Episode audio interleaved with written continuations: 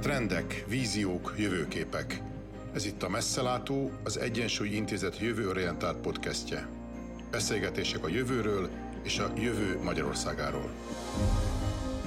Szeretettel üdvözlöm a hallgatókat, ez itt a Messzelátó, az Egyensúly Intézet jövőorientált podcastje. Én Filipov Gábor vagyok, az Egyensúly Intézet kutatási igazgatója, kérdezőtársam Barta Dániel, kollégám az Egyensúly Intézetnél, a vendégünk pedig Pádi András, az MTA doktora, aki 2018 végéig az MTA Ökológiai Kutatóközpontjának a főigazgatója volt. Tegeződni fogunk a beszélgetés során. Szervusz, üdvözlünk! Szervusztok! Tavaly előtt jelent meg egy hosszú kutatásnak az összegző kiadványa, amelynek a címe az volt, hogy Környezeti Jövőkutatás Magyarország 2050, amelynek te is társszerzője voltál. Ebben lényegében azt vizsgáltátok meg, hogy Magyarországra milyen jövő vár 30 éves távlatban. Elsősorban persze környezeti szempontból, de hogy valaki végignyelezze ezt a alig több mint 90 oldalas kiadványt, akkor láthatja, hogy itt azért társadalmi, gazdasági, egyéb vetületekről is szó esik. És ami nagyon fontos még, hogy ebből a kiadványból az is kiolvasható, hogy nagyjából mit kellene tennünk, hogyha kézbe akarnánk venni ezt a, ezt a jövőt. Mielőtt rátérnénk magára a jövőképre, ejtsünk néhány szót arról, hogy voltak éppen mit is csináltatok. Úgyhogy a tanulmány bevezetője egy kuriózumként vagy érdekességként említi a kutatás módszertanát, amit jövőfürkészésnek nevez. Mi ennek a lényege? Hadd kezdjem először is ott, hogy én ugye ökológusként természettudományos alapokkal rendelkező ember vagyok, tehát ahogy a hasonló kutatók általában azt vizsgáljuk, amit láttunk, vagy amit történt, amit kísérlettel a laborban megfigyelhetünk, vagy a terepen kimegyünk, megnézzük, megmérjük. Tehát általában már megtörtént dolgokkal foglalkozunk, ezért az, hogy a jövővel, mi lesz a jövőben, a jövővel való foglalkozás, az ettől a széles tudományterületektől nagyon távol áll, és amikor ökológus kollégákkal, vagy más természettudományos kollégákkal ez előjön, hát akkor általában az alapítvány, a science fiction, meg hasonló dolgok ugranak be az embereknek. Tehát egy nagyon fontos lépés ennek a kutatásnak eleve, hogy összejöttünk a jövőkutatókkal, akik nekünk mondom science fiction jellegű köröket, meg embereket jelentette meg mi, akik a, a úgymond megtörtént dolgokat vizsgáljuk, próbáljuk megérteni a természet működését. Egy teljesen eltérő világképek, nézetek, módszereket kellett összehangolni, ami nagyon jól sikerült, egy nagyon jó kis csapat állt össze. És hát ugye én is tanultam, meg tanulok folyamatosan ilyen területeken is. Ez a, tehát ez a jövő kutatás, ugyanolyan tudomány, mint az ornitológia, madártan, vagy bármelyik másik tudomány, és ez már önmaga egy nagy lépés, hogy ezt az ember úgy megértse, elfogadja, és tudjon ezzel foglalkozni. És innen kezdve ugye az van, hogy miután ez tudomány, ugyanúgy megvannak a tudományos módszerei, mint bárhol máshol a tudományban, és mi is ennek megfelelően építettük fel ezt a jövőkutatást, ez a jövőfürkészés, ez egy nagyon jó név, az angol Horizon Scanning, aminek ez egy elég jó magyar adaptálása, ami azt jelenti, hogy nézzük meg, hogy mi fog történni a jövőben, a távoli jövőben. Ennek ez a lényege, tehát most itt beszélgetünk. Igen nagy bizonyossággal tudom, hogy cirka egy óra múlva kimegyek, elég nagy bizonyossággal tudom, hogy nyáron nyaralni fogok, hogy hol azt azért kevésbé tudjuk most már, de az, hogy mi lesz mondjuk ugye 2050-ben, hát akkor már pláne visszatekintve az elmúlt egy évre, tehát nagyon nehéz meg tehát azt már, ahhoz már, ahhoz már valahogy rá kell készülni. Ezért van, hogy ez egy külön tudomány, tehát itt olyan szakértőket kell, olyan módszerekkel végigkérdezni, a nézetek eset, esetleg egyeztetni, ugye legömböíteni, ami, akiknek olyan gondolkodása van, hogy beleférnek az egész távlati e, e, idősíkok feltárása is. Tehát a jövőkutatás az a távoli jövővel foglalkozik 30 évre, egy emberöltővel előre próbálja megmondani, hogy mik várhatóak. Ugye ezek lehetnek olyan trendek, amiket látunk, például az emberi globális populáció növekedés, ez az elmúlt 5, 10, 15, 50 évben felrajzol egy vonalat, hát lehet mondani, hogy ez cirka így fog folytatódni. De lehet gondolkodni, hogy mi lesz, hogyha beüt valami katasztrófa, aminek nagyon kicsi az esélye, de nagyon nagy hatása lehet. Egy atomháború, egy súlyosabb vírusfertőzés egy olyan éghajlatváltozás hirtelen törés, ami jelentősen megváltoztatja a körülményeket. Tehát ezeket mind végig kell gondolni, és hát bele lehet helyezni, hogy milyen jövőképek várhatók. Mi valójában nem is egy, egy nagy jövő víziót vázoltunk fel ebbe a kutatásba, hanem végül 60 ilyen jövőképet tehát amit a szakértők mondtak, és körülbelül ez például egy olyan kép, egy olyan mozaik a jövőnek, ami várható, hogy bekövetkezik. Tehát azt mondhatjuk, hogy nem jóslásról van szó, hanem ezt megkülönbözteti a, a, a jövőkutatást, a módszeres gondolkodás, és az, hogy alapvetően azért sztáriumban gondolkodtok, nem azt mondjátok, hogy ez lesz, hanem az, hogy ez várható a jelennek a, a trendjei alapján. Így van, ez abszolút nem jóslás, ez egy tudomány csak olyasmivel foglalkozik, amit nem lehet most rögtön megmérni és azonosítani. És valójában mondom, nem is szenáriókat, hanem, hanem kis mozaik kockáit a jövőnek próbáltuk itt meghatározni. Egyes szakértőknél milyen kép ugrik fel, ha 2050-es távoli időségről, időtávlatról beszélünk azoknak, akik nem olvasták ezt a kiadványt, de érdekli őket, és szerintem a hallgatóink többsége ilyen, el tudnád mondani, hogy mik a legfontosabb trendek, legfontosabb témák, amikkel foglalkozott a kutatás? Ez ugye egy, ha jól számolom, akkor négy évig tartó kutatás, három és fél négy évig tartó kutatás, tehát bőven foglalkozott a témával. Mikkel, mikkel tekintettetek ki? Maga a tanulmány első fele az egy áttekintése a globális folyamatoknak, tehát az önmagában egy érdekes, hiszen itt az nagyobb globális jövőkutatási projektekről készült egy összefoglaló. A másik része pedig az a hazai környezeti jövőkutatás, ahol több ilyen műhelybeszélgetésbe a, meghívtuk a szakértőket, akikkel ez a kisasztalos, moderált, moderált, beszéljük meg közösen, hogy kinek milyen ötlete van, nézzük meg azok az ötletek esetleg, hogyan tehetők össze, és így egy nagy halom ötlet jött, amiből aztán a, a mi csoportunk, annak is a jövőkutató része formázta meg a, a végső jövőképeket, amik foglalkoznak a technológiai oldallal, a demográfiával, a gazdasággal, környezettel, mert ugye a környezetre mindegyiknek hatása van.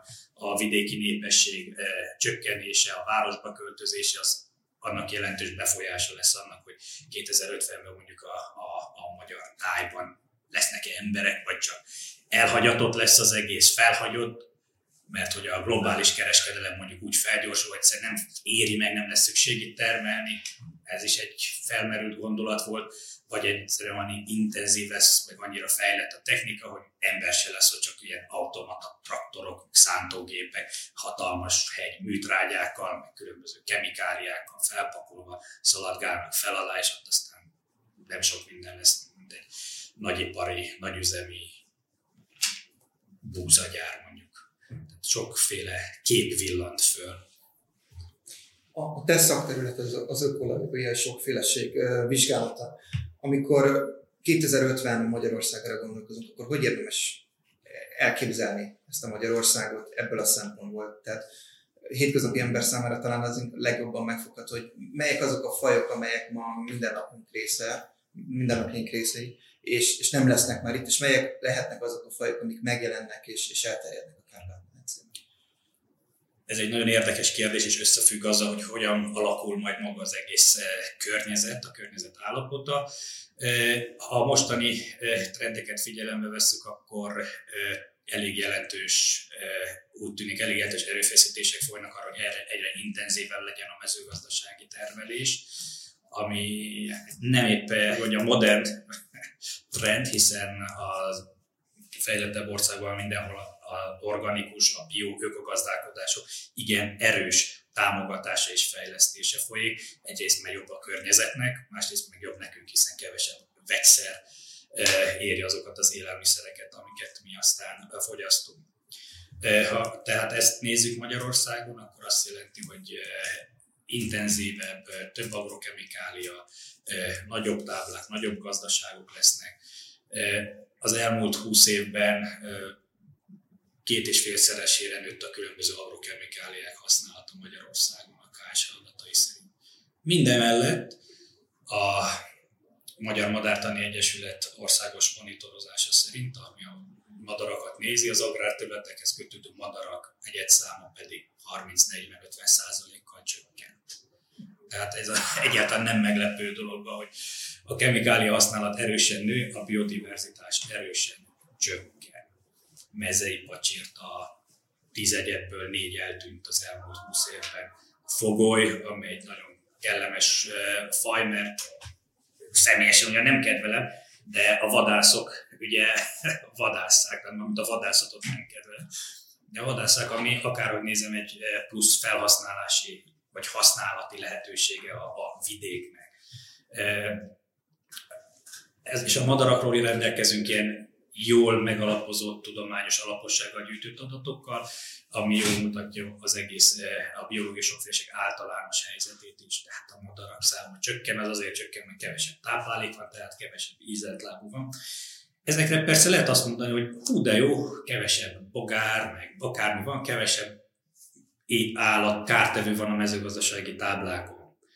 Ami valóban igaz, csak hogy ezt meg lehetne oldani úgy is, ökológiai intenzifikációnak szokták nevezni, vagy regeneratív agráriumnak, vagy agroökológia, nagyon sok neve van, aminek az a lényege, hogy ahhoz, hogy egy kártevőt kiértsük, nem feltétlenül agrokemikáliával, hát a természet is tud működni, tehát a természetben is vannak olyan funkciók, például megeszik a kártevőket más rovarok. Ez a biológiai védekezés. Tehát a katica bogár megeszi a levéltetőt, ez ugye elég jól ismert példa de hogy nagyobb léptékben, tájszintű léptékben is lehet olyan gazdálkodást folytatni, tehát például a természeti jellegű élőhelyeket meghagyni, tehát nem 100% beszántott agrokemikália teret, hanem ha 5-10%-át a tájnak már természetközeli élőhelyeknek meghagyjuk, akkor ott olyan közösségek alakulnak ki, amiben ott vannak azok a predátorok, ragadozók vagy parazitoidok, amelyek megölik a kártevőket.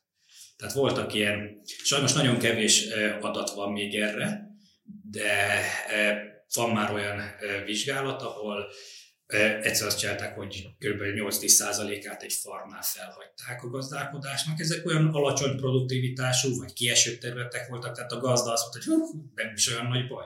És ott hagyták, hogy egy, illetve hát létrehoztak természetközeli élőhelyeket, eh, ahol ugye elter, elszaporodtak a, a, a potenciális hasznos fajok, ugye, amik megették a kártevőket, hiszen ha egy kártevő populáció elkezd terjedni, akkor a természetben megvan negatív visszacsatolások, a ragadozó is azon elkezdenek szaporodni, hiszen sok a kaja, menjünk, menjünk, szaporodjunk, menjünk.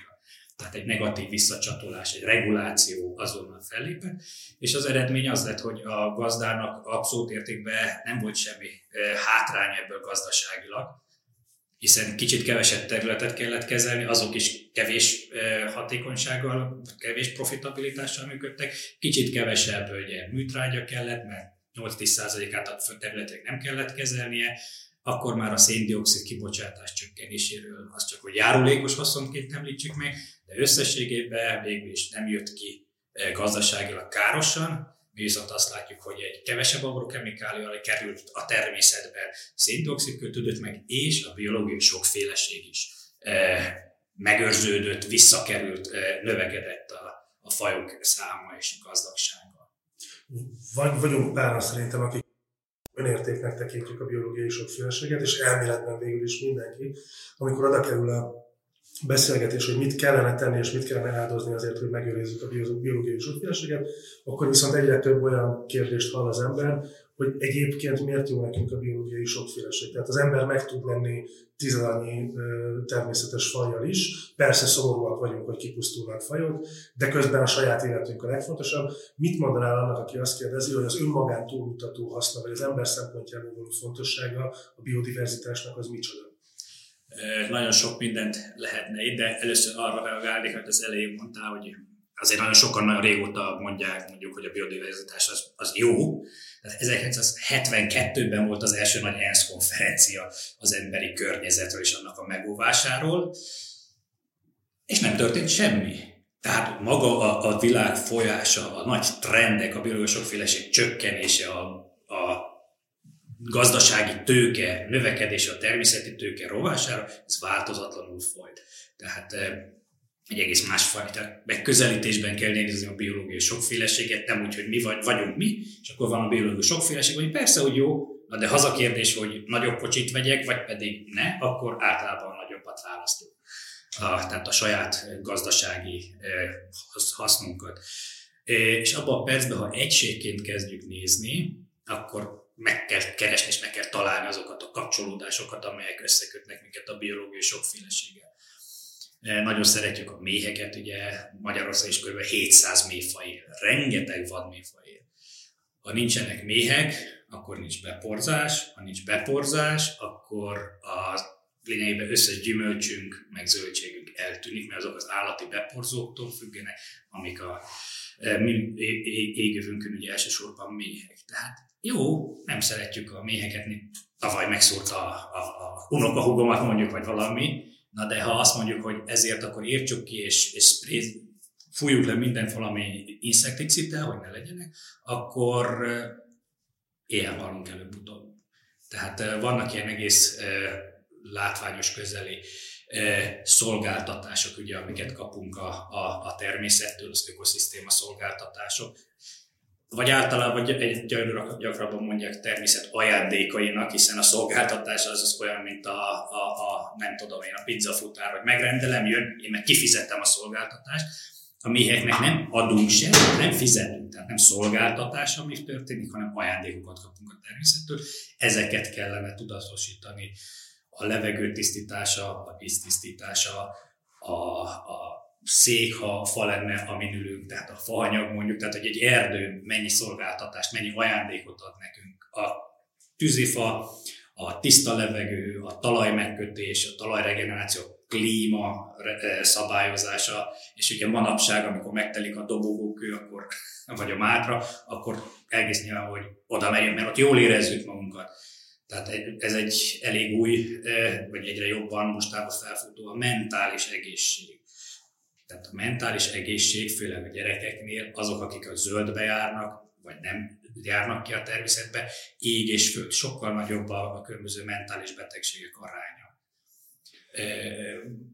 Még, még egy gondolat, hogy a már egészségről pár éve, öt éve jelent meg egy nagy tanulmány, ez ENSZ égisze alatt, ami azt nézte, hogy az immunrendszerünk például a, a benne levő mikróbák sokféleségétől hogyan függ, nagyon erősen, és az pedig attól függ, hogy a környezetünkben levő környezetünkből mennyi mikróba sokféleséggel találkozunk. Tehát ugye, ha kiírtanánk a, a, a mikrobiális szervezeteket, akkor megint ott tartunk, hogy leegyszerűsödik a bennünk élő, abszolút az immunrendszerünkhöz, a bőrünkön, a tápcsatornánkban élő eszenciális életünkhöz alapvetően szükséges mikrobák sokfélesége is csökkenne, és az rontaná megint csak az életszínvonalat az életminőségünket, egészségünket.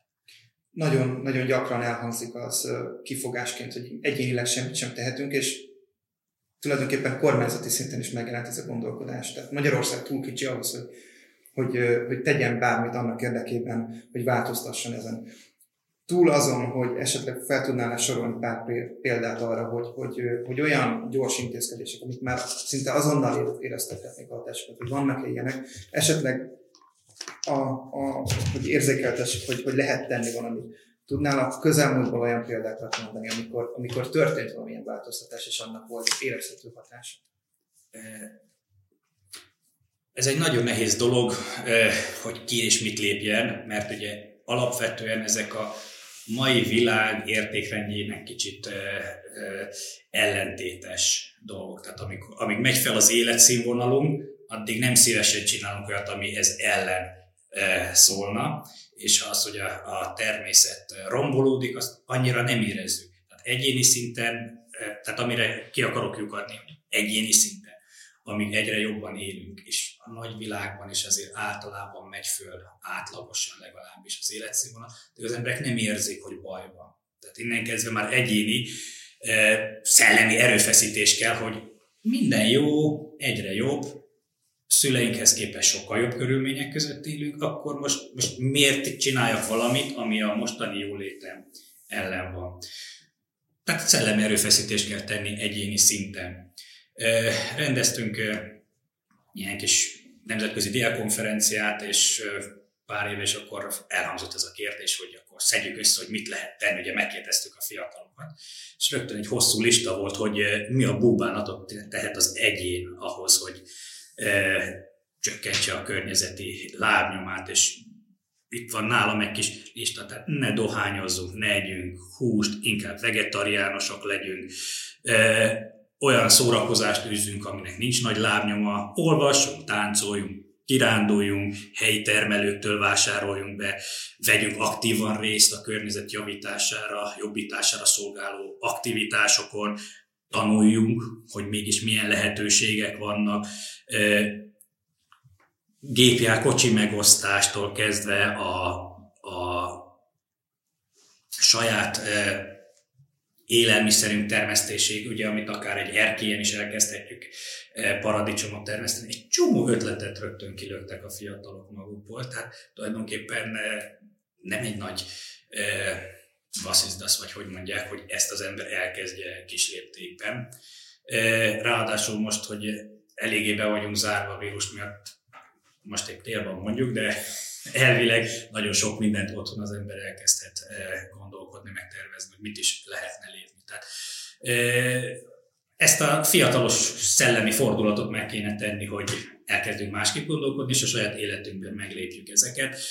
És nem azt mondjuk, hogy hát miért nem a kormány lép, miért nem a, az ENSZ lép, miért nem az Unió, miért nem a szomszéd lép, hanem hát igen, mindenkinek meg kéne ezt lépni, és hát ezek azért nem mindegyik olyan kínos lépés, hogy az ember, mint amikor fogorvoshoz megy, azért lássuk be azt, hogy az ember tavasszal egy erkély ládába elkezd paradicsomot tenni, azért lássuk, hogy ez nem, nem, nem egy fogorvosi látogatással legyen értékű stresszt jelent, és ez nyilván nem fogja megváltoztatni az egész jelenlegi környezeti problémát, de a gondolkodásunkat elkezdi megváltoztatni, hogy igenis tudok tenni, és tudok jó lépéseket tenni ahhoz, hogy a környezetnek jobb legyen. Ugyanakkor a politikai ökológiai mozgalmaknak egy jelentős része erre azt mondaná, hogy tulajdonképpen az egyén felelősségének a hangsúlyozása az egyfajta figyelemelterelés, mert az ember vagy egy szerep, hogy az emberben kialakítja azt a tudatot, hogy a saját egyéni erőfeszítései azok annyira sokat számítanak, mert annyit tettünk, és ezzel csökken a nyomás a strukturális változások felé, a kormányokon, nemzetközi szervezeteken és így tovább. Igen, e, sokszor lehet ezzel találkozni, de hát ez egy, hogy mondjam, nem helyes gondolkodás, hiszen e, olyan e, előre haladott állapotában van már a probléma, hogy egyszerűen minden szinten kell lépni. Tehát nem az egymásra mutogatás, a szomszédra vagy a kormányra való mutogatással kell lépni, nekünk is kell lépni, és ugyanakkor rá kell venni a, a választott képviselőinket, meg a választott vezetőinket, hogy tegyenek a mi jövőnk érdekében.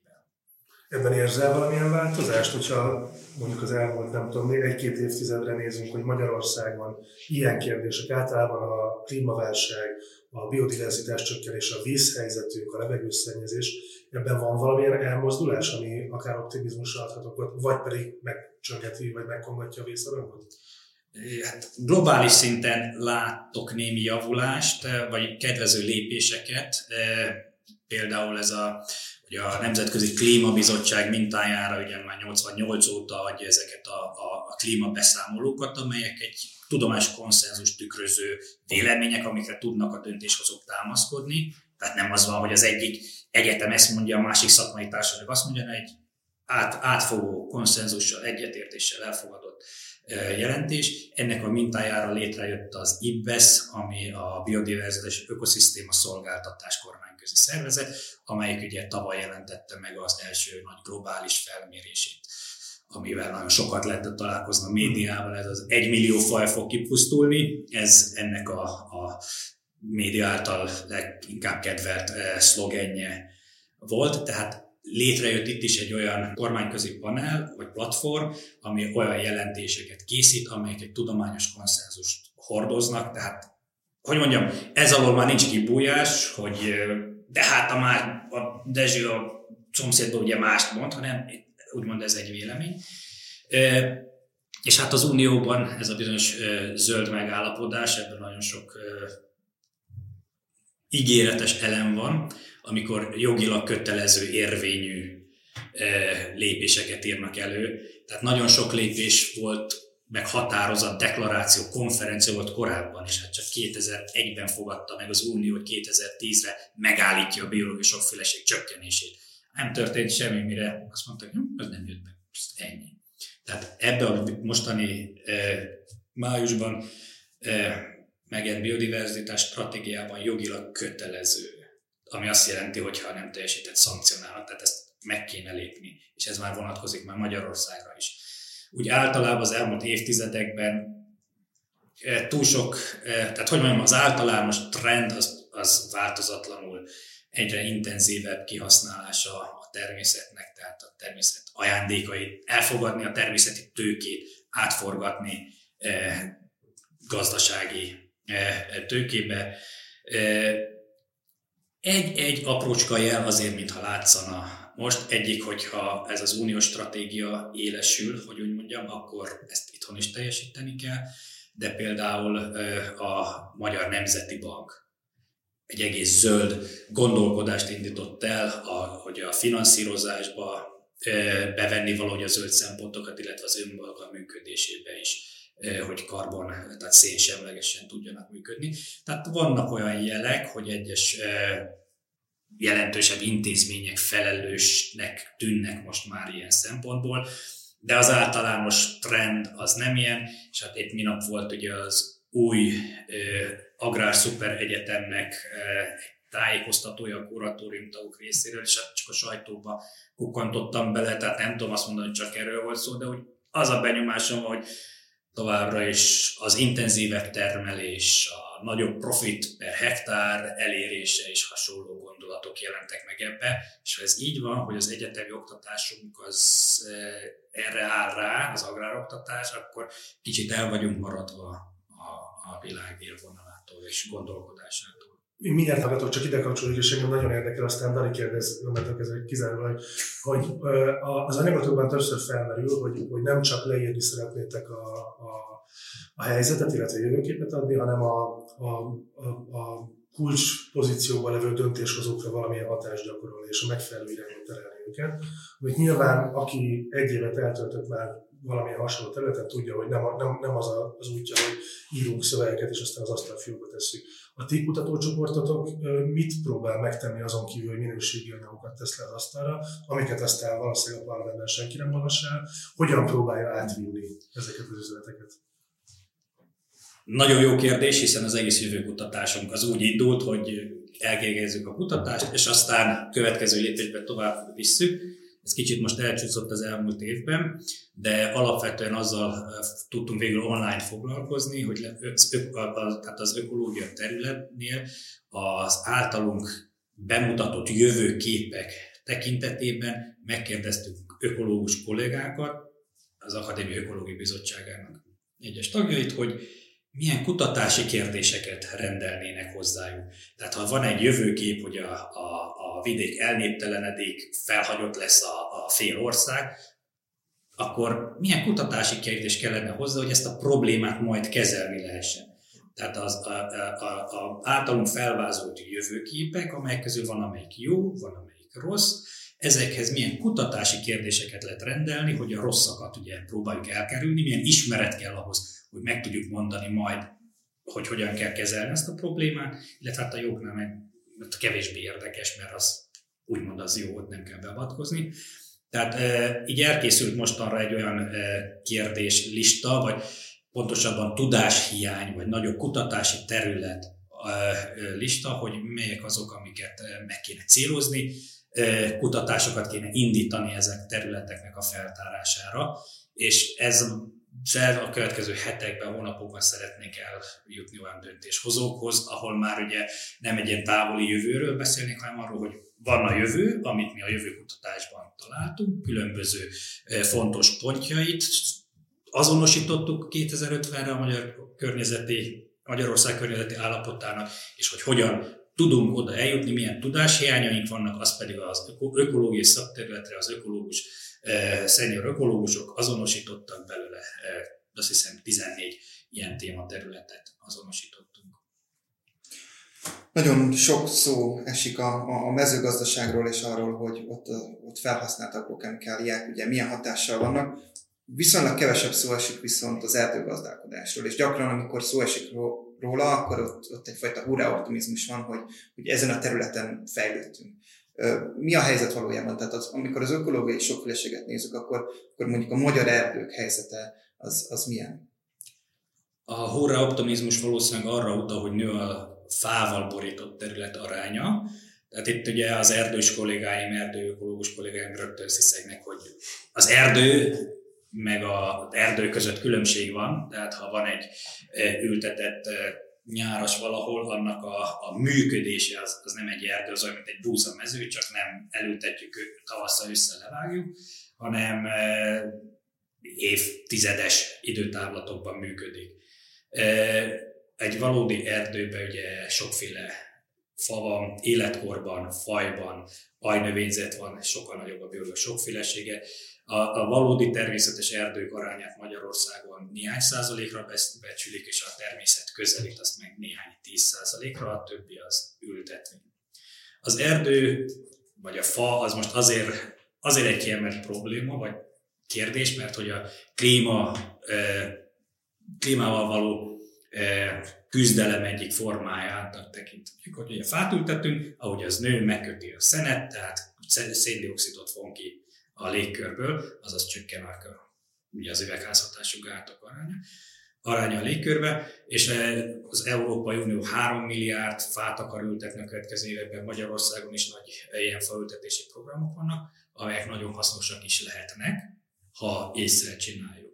Tehát ha van egy szép ősgyepünk a, valahol a, a Dunatisza közé, és azt mondjuk, de nekünk fát kell ültetni, és akkor odaültetünk valami kanadai nyaras ültetvényt a, a szép magyar pusztahelyére, hát az egy vétek, azt ilyet nem szabad csinálni, de meg lehet oldani. Tehát szerencsére úgy látom Magyarországon az erdős kollégák részéről, hogy be, van, be vannak ebbe vonva. Tehát megvan az a szükséges hazai a biodiverzitásra és odafigyelő szakmai tapasztalat ezekbe, hogy eh, őshonos faj ültetődjön olyan faj, amely arra a talajra, tájegységre való, és ha ott inkább gyepnek kéne lenni, akkor hagyjuk ott a gyepet, ne ültessünk oda erdőt. Tehát vannak eh, kedvező eh, lépések és haladások, hát hogy aztán a, az uniós szinten elindul valami hatalmas fölültetési roham, hogy ezt is meg lehet rendesen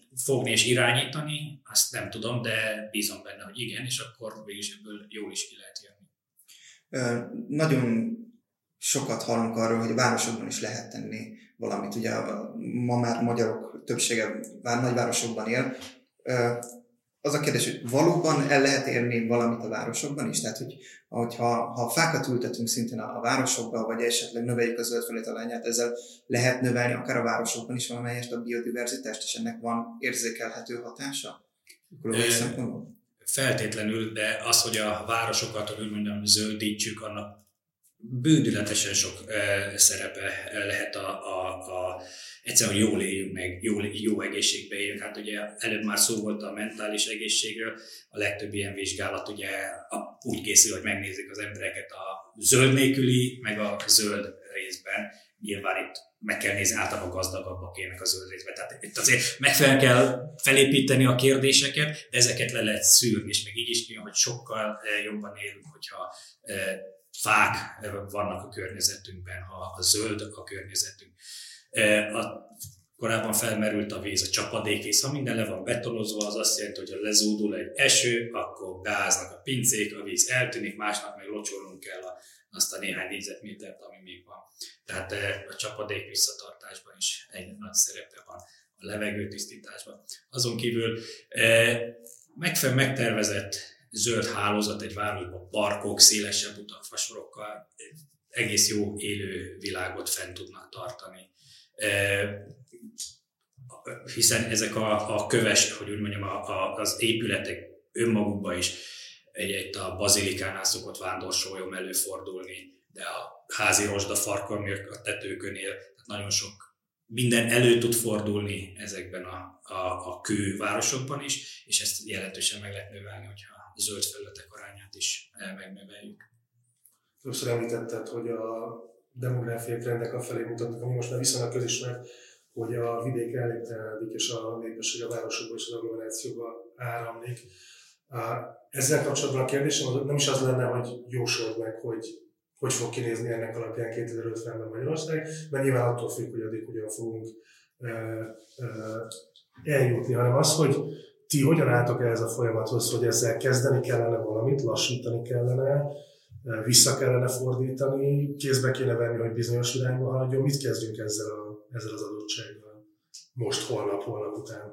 Ez egy remek kérdés, nem tudom. Uh-huh. Tehát ez már olyan messze van tőle, hogy ezzel én nem tudok érdemben foglalkozni, mert itt olyan politikai, gazdasági, demográfiai folyamatokat kellene figyelembe venni, amik messze túl nőnek az én és a te szakterületedre, értem, amit mondasz, és mhm. teljesen korrekt válasz, a te szakterületedre ez hogyan hat a vidéken az elnéptelenedése, tehát a biológiai sokféleségre. Lehet erre egy pozitív hatása akár, vagy mindegy, mert a mezőgazdaság is elintézi a tehát ját, adott esetben játszott el az ember pozitív szerepet is a, a biológiai sokféleségben, hogyha, hogyha vidéki területeket nézzük.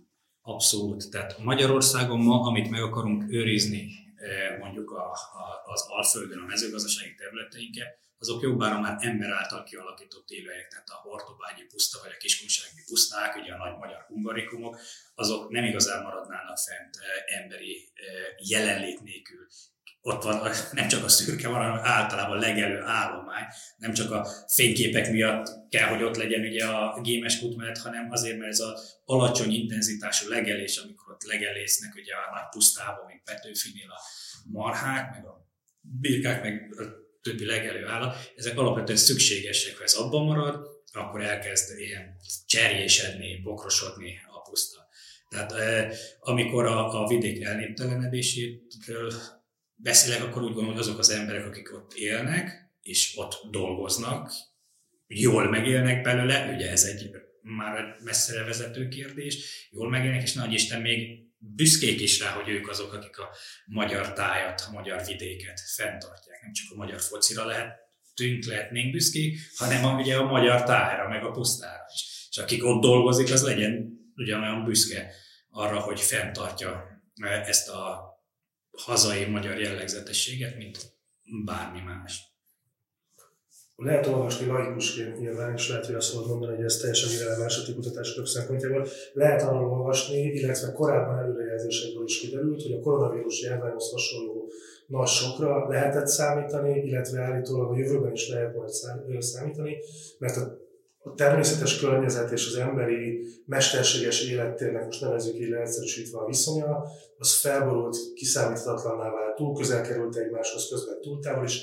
Tehát a kérdésem az az, hogy a ti jövőképetek alapján Magyarországon, és általában persze a világban is tényleg arra lehet számítani, hogy ilyen típusú világjárványok, vagy akár csak regionális katasztrófák, azok meg fognak sorosodni, és hogy akkor ez ellen mit lehet tenni? Igen, tehát azok a predikciók, hogy globálisan is, meg helyileg is ugye felborult az az egyensúly az ember és természet között, ami azért elég sokáig megvolt. El csak egy példát mondjak, egyik kedvenc példám a egy kollégám Erdélyből, aki mondta, hogy beszélgetett ott egy helyi juhásszal, aki legeltette a, a birkanyert, hogy de mondja bátyám, hát itt telép van medvével egész Erdély, itt is vannak medvék. Nincs itt probléma, nem eszik meg a medvék a birkáit. És akkor azt mondta a juhász, hogy hát nem. A, a, a medvék, az a kajrafül, az abba a völgybe van, az a nagy másik, az meg abba, én meg a harmadik völgybe viszem a birkákat legelni. Tehát megvolt az a tud, abszolút tudás és harmónia, hogy azért nagyjából konfliktus mentesen, vagy legalábbis elviselhető mértékben együtt él ember és természet, mint ez a szép kis példa mutatja, de rengeteg ilyen példa van, és az is, hogy mikor ezek felborulnak, akkor ez katasztrófába vezet, e, és ugye ez a vírus is erre mutatott rá, hogy egyszerűen az ember-természet közti kapcsolat most már annyira e, égető, meg fájdalmas lett itt ott, hogy jelentős problémák is lehetnek. Az, ezt, azt, hogy valami járvány be fog ütni, azt nagyon régóta mondják, sőt, már olyan cikk is megjelent 2016-ban, ami a koronavírusra figyelmeztetett már. Ez is olyan, amit mondjuk egy jövő kutatás azonosíthat, és korábban is egy csomó azonosította, hogy világjárvány kitörhet, azt mondják a döntéshozók, hogy jó, de én most négy évre gondolkodom előre a következő választásig, annak az esélye kicsit, tehát nem investálok nagy pénzt a megelőzésbe. Ez történt, és ugye most látjuk, hogyha nem készülünk fel, akkor Európát hogy érinti. Számos ázsiai országból gyakrabban fordulnak elő vírusok, hiszen a korábbi vírusok is ott ütötték fel a fejüket, jobban fel voltak készülve, úgy tűnik a vírus okozta eh, egészségügyi problémák kezelésére. Ebből akkor adódik az a kicsit cinikus kérdés, hogy most egy momentum van a, az ökológiai közösség számára. Ez most nagyon csúnyán hangzik, mert persze senki nem kívánta azt, hogy van, de ugye válságokból mozdul előre a világ. Tehát lehetséges az, hogy a koronavírus járványnak a társadalmi, gazdasági, egészségügyi katasztrófája az hosszú távon pozitív hatásokkal is fog járni ezen a téren? Ez nagyon eh, rezonál nekem eh, egyik gondolatomra, ami nagyon ide vagy ez kapcsolódik, hogy ugye, mint az önmagát megevő kígyó, ugye a farkán az emberiség ugye eszi a, a környezetét, és most egy aha élmény van, mert ráharapott valamire, ami már nagyon fáj, és akkor most az, hogy ha, bakfigy, hát most akkor hogy is van a világ folyása, hogyha egyszer csak valaki Wuhanban piacon eszik egy denevérpörköltet, és akkor összeomlik a világgazdaság. Tehát e, milyen világban élünk, és hát ha az emberek, meg a vezetőik elgondolkodnak, hogy akkor esetleg kicsit másfele kéne irányítani a, a világ folyását. Tehát valóban e, akár lehetne ilyen pozitív hozománya is, hogy egy kicsit össz, jobban e, harmonizáljuk, vagy visszaharmonizáljuk, hogy az éppen mondjam, az ember-természet kapcsolatot. Hát kicsit, kicsit pessimista vagyok azért ennek kapcsán, mert azért látjuk mindenki, világvezető is a gazdasági működés visszaállításáért küzdenek, hogy menjen a gazdaság, az mindenek fölött. Úgyhogy nem vagyok optimista, bár valóban egy olyan pont, amikor a ha élmény, megvilágosodás, másképp kellene csinálni, oké, okay, akkor meghúzom a kormányt kicsit másik irányba. Hm. Említetted, hogy jogi kötelezettségeink is vannak azzal kapcsolatban, hogy, hogy, hogy tegyünk valamit. Látunk a környezetünkben olyan pozitív példát, ahol már tettek valamit? Tehát van, van olyan európai ország, amelyre mintaként tekinthetünk, mert szeret, szeretjük ezeket az európai mintákat általában is ismerni. Tehát amiről én beszélek, az az általános biodiverzitás pusztuló trend. Valójában egyes példákat találni, jó példákat, elég sokat lehet találni Magyarországon is. Nagyon jó példákat. Tehát amikor egy, ahogy mondjuk, ilyen karizmatikus eh, állat vagy növényfaj, egy ragadozó madár, kerecsen sólyom, vagy a parlagisas, vagy a túzok nagyon rossz helyzetbe került, ugye pár száz vagy pár tíz példányok, akkor nagy projektek indultak ezek megmentésére, és ezek általában sikeresek szoktak lenni. Tehát most már nem tudom, 80-90 a ragadozó madaraknak mesterségesen kihelyezett tálcákon fészkel, például nagy távfeszültségi oszlopokon, ahol senki nem szavarja őket, ki az a hülye, aki felmászik a sok ezer volthoz, teljesen jól el vannak. Tehát nagyon szép példákat lehet találni arra, hogy egyes fajok megmentése sikeres, de ettől még az általános trend, a gyakori fajok eltűnése, az, az folyik változatlanul. Európai országok közül azért nehéz jó példát találni, mert ahol nagyon nagy erőfeszítéseket tesznek, mondjuk Hollandiában, ott valójában olyan szinten alacsony a biológiai sokféleség, tehát ott olyan régóta folyik nagyon intenzív mezőgazdálkodás például, a tulipántól a birka tenyésztésig minden, hogy nagyon-nagyon kevés biodiverzitás marad. És már tíz éve, hogy volt egy ilyen közös uniós projekt, amiben a holland meg magyar gyepeket, eh, biológiai sokféleségét néztük, és ugye mi fogtunk a kiskunságban, meg a hevesi pusztákon 120 mélyfajt, Hollandiába ugyanolyan mintavételi erőfeszítése és befektetése, hiszen négyet, abból egyik a házi tehát eh, lehet azt mondani, hogy nagyon szép ötletek vannak, nagyon sokat eh, fektetnek bele, a holland állampolgárok ilyen kis közösségi kertekben néhány négyzetméterekre mennek és gazdálkodnak, eh, tehát ez valóban jó, csak valahogy nem kéne oda eljutni, csak átvenni azt a, azt a befektetést és gondolkodást, ami már ott megvan a biológiai sokféleség és a természet megőrzése érdekében. Az, hogy vészesen fogy az időnk, egy nagyon rövid kérdést tennék fel. Van egy olyan határ a biológiai sokféleségnek a megőrzése szempontjából, ahol azt mondanád, hogy ettől a kritikus határtól kezdve már nincs mit tenni, mert túl késő.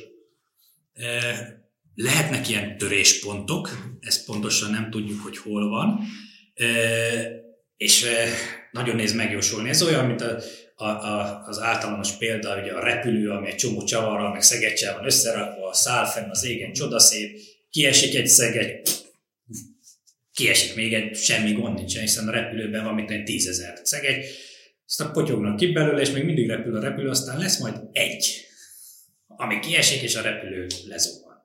Tehát valahogy ez a töréspont, ami a biológiai rendszerekben, és ugye tűnnek el a fajok, tűnnek el az egyedek, egyre szegényesebb, egyre nehezebben működik, és eljut majd egy olyan pontig, amikor összeomlik, és nem működik már tovább de ennek a megjósolása nehéz. De vannak olyan e, tanulmányok, amik már mondják, hogy most már néhány szisztémában látni lehet, hogy közel van a töréspont. Megint mondhatjuk, hogy tök jó, mert messze van, mert ez ilyen sarkvidéki felolvadás következtében beálló változásokról olvastam, ami valóban most még messze van, már maga a probléma, de az, hogy nálunk mikor, mi, hogy fog összeomlani, azt csak várjuk, és majd leírjuk. Hát van is milyen messze van. Igen, pillanathatás. A, beszélgetésünk végén meg szoktuk kérni a vendégeinket, hogy ajánljanak nekünk egy vagy két olyan könyvet, ez lehet szakkönyv is, regény is, szakcik is, amit olvastak az utóbbi időben, és a jövőre vonatkozóan, a jövőnkre vonatkozóan tanulságokkal vagy inspirációval szolgálhat. Tudsz nekünk ilyen művet ajánlani, amit az utóbbi időben olvastál, láttál, hallottál?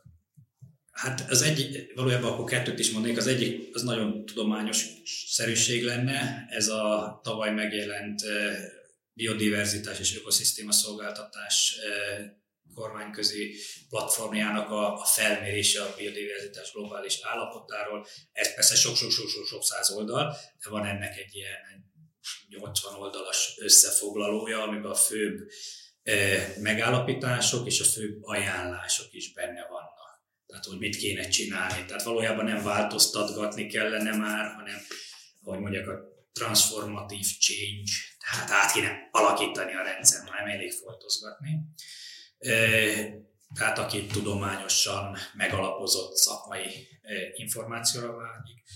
Egy másik könyv, amit ajánlanék, vagy több könyvet is, nekem gyerekkoromban Fekete István természetkönyvei, azok nagyon mély benyomást tettek Tüskevár, a téli berek és az állatregényei, ahol még számomra most azt kell mondani, egy idilli állapot, mikor az ember nem autópályán jutott ki, úgymond a természetben, a kocsiból kiszállva, ott körbenézve, hanem meg kellett izzadni a csónakkal, kiusod, ott nem volt hűtőláda, nem volt szép, az ember mindent magának kellett megoldani és megcsinálnia. Az valahol természet közül az ember megtanulja élvezni, értékelni, és eh, elfogadni, hogy hát igen, a természetben a dolgok vagy így, vagy úgy működnek, és nem lehet és nem szabad minden, ami erőnkkel lehet hozzá. Rádi András, nagyon szépen köszönöm a beszélgetést, hallgatóinak pedig köszönöm a figyelmet. Köszönöm szépen.